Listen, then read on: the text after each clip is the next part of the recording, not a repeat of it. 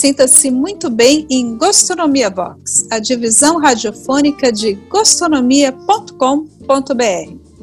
Este é o podcast Olhares e eu sou Lucimara Leite, professora aposentada de filosofia, feminista, que apoia as causas para uma sociedade mais justa e igualitária. Neste nosso espaço de conversa, hoje trataremos de algo íntimo e essencial na vida de qualquer um de nós: o amor. Seja ele filia ou eros, todos precisam de amor. Por isso, estou aqui com você em Gostonomia.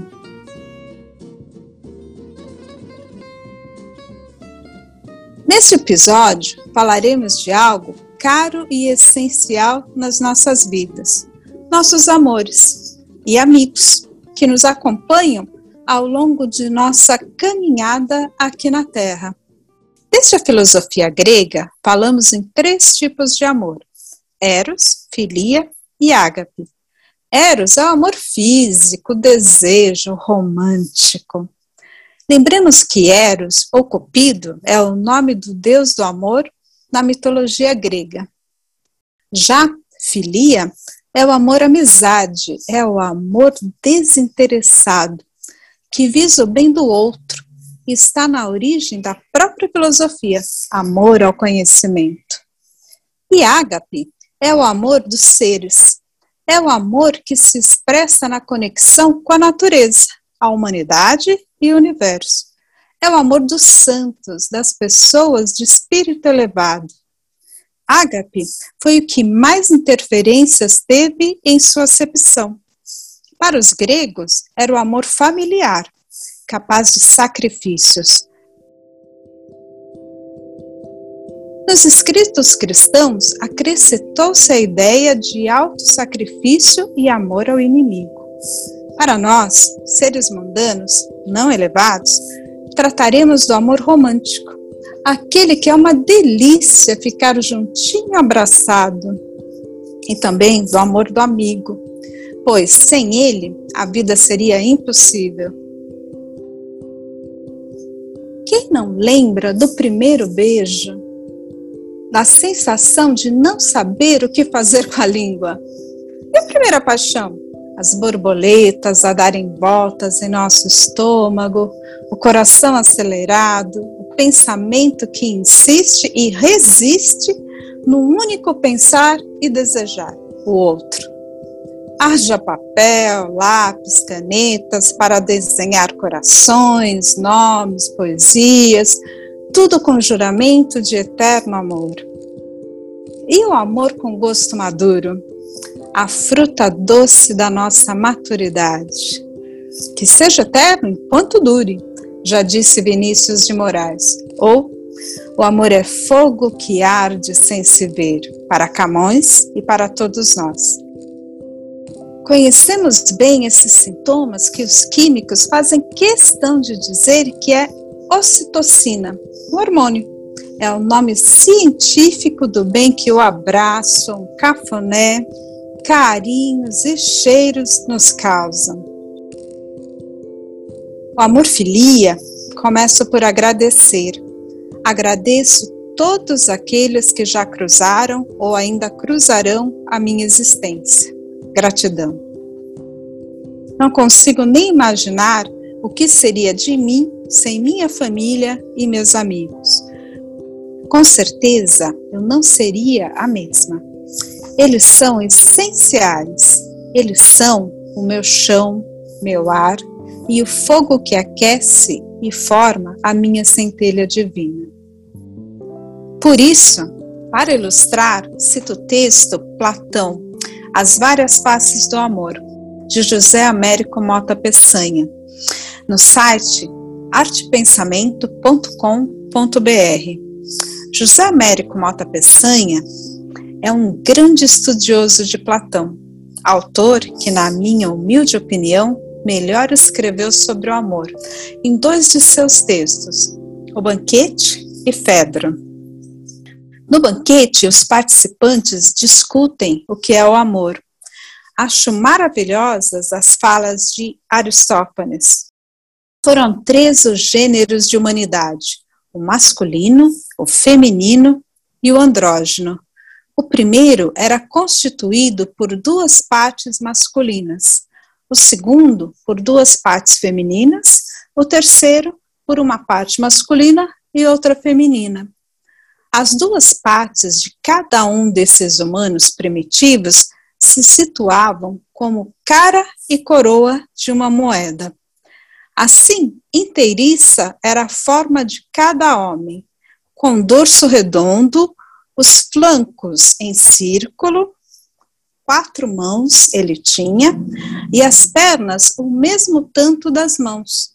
Dois rostos sobre um pescoço torneado, semelhantes em tudo, mas a cabeça sobre os dois rostos opostos, um ao outro, era uma só, e quatro orelhas, dois sexos. Tal conformação dava a essa humanidade anterior grande mobilidade.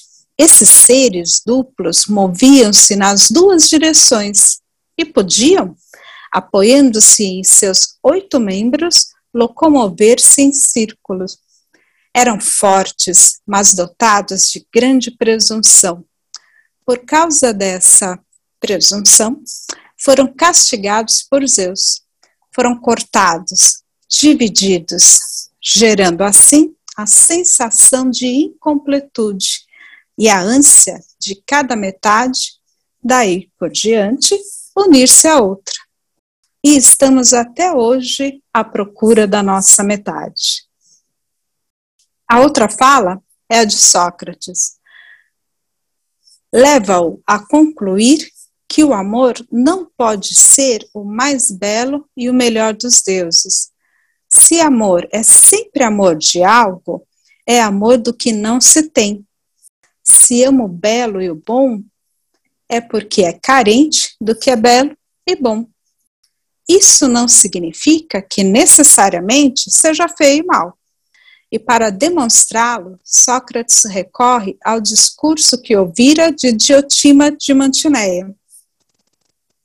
Diotima é conhecida apenas através do banquete, e muitos a consideram uma criação da ficção platônica. Outros estudiosos, porém, veem nela uma dessas sacerdotisas de Apolo, que, inspiradas pelos deuses, iniciavam os homens na sabedoria divina. Diotima seria uma dessas intermediárias entre homens e deuses, exercendo uma função comum às mulheres das grandes famílias de Mantineia. Dela sabemos, pelo banquete, que, além de ter iniciado Sócrates no conhecimento do amor e pelo amor, teria também sido chamada pelos atenienses para conjurar a peste e purificar a cidade em 440 a.C. Estava assim a serviço de Apolo Pítio, purificador. Em sua missão religiosa, amor e purificação estavam intimamente ligados. Dela é que Sócrates teria aprendido que o amor, carecendo do belo e do bom, não é necessariamente feio e mal, e que existe também algo entre sabedoria e ignorância, o opinar certo.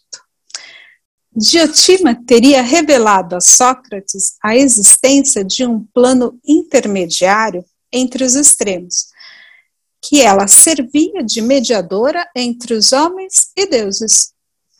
Eros surge então, na fala atribuída a Diotima, como um ser entre os mortais e imortais, um daimon, um grande gênio dotado de um poder especial, o de interpretar e transmitir aos deuses o que vem dos homens e aos homens o que vem dos deuses. A natureza intermediária de Eros é explicada por sua origem, mostra Diotima. Eros é filho de pobreza e do filho de prudência, recurso ou expediente. Da mãe herdou a fome, a carência permanente, insaciável, a mendicância. Do pai, as artimanhas com que busca suprir suas necessidades. Ser mediano, carente, ardiloso, Eros é filósofo. É amor à sabedoria que não possui, mas deseja incessantemente, pois o amor é o amor do belo. A sabedoria é uma das coisas mais belas. Filósofo, Eros existe entre a ignorância e a sabedoria. É a permanente tentativa de passagem de uma à outra. E o que ocasiona é sempre um parto em beleza, tanto no corpo como na alma.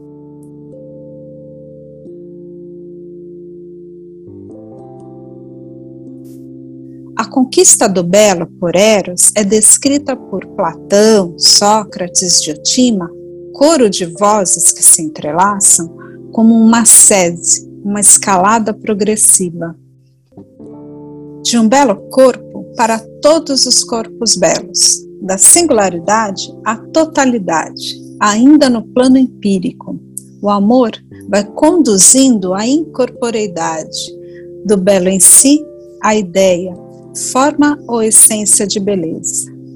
Essa sese erótica do sensível ao inteligível é análoga à realizada pelos métodos dos geômetras. Eros tem função semelhante à das matemáticas e é uma sese gradativa.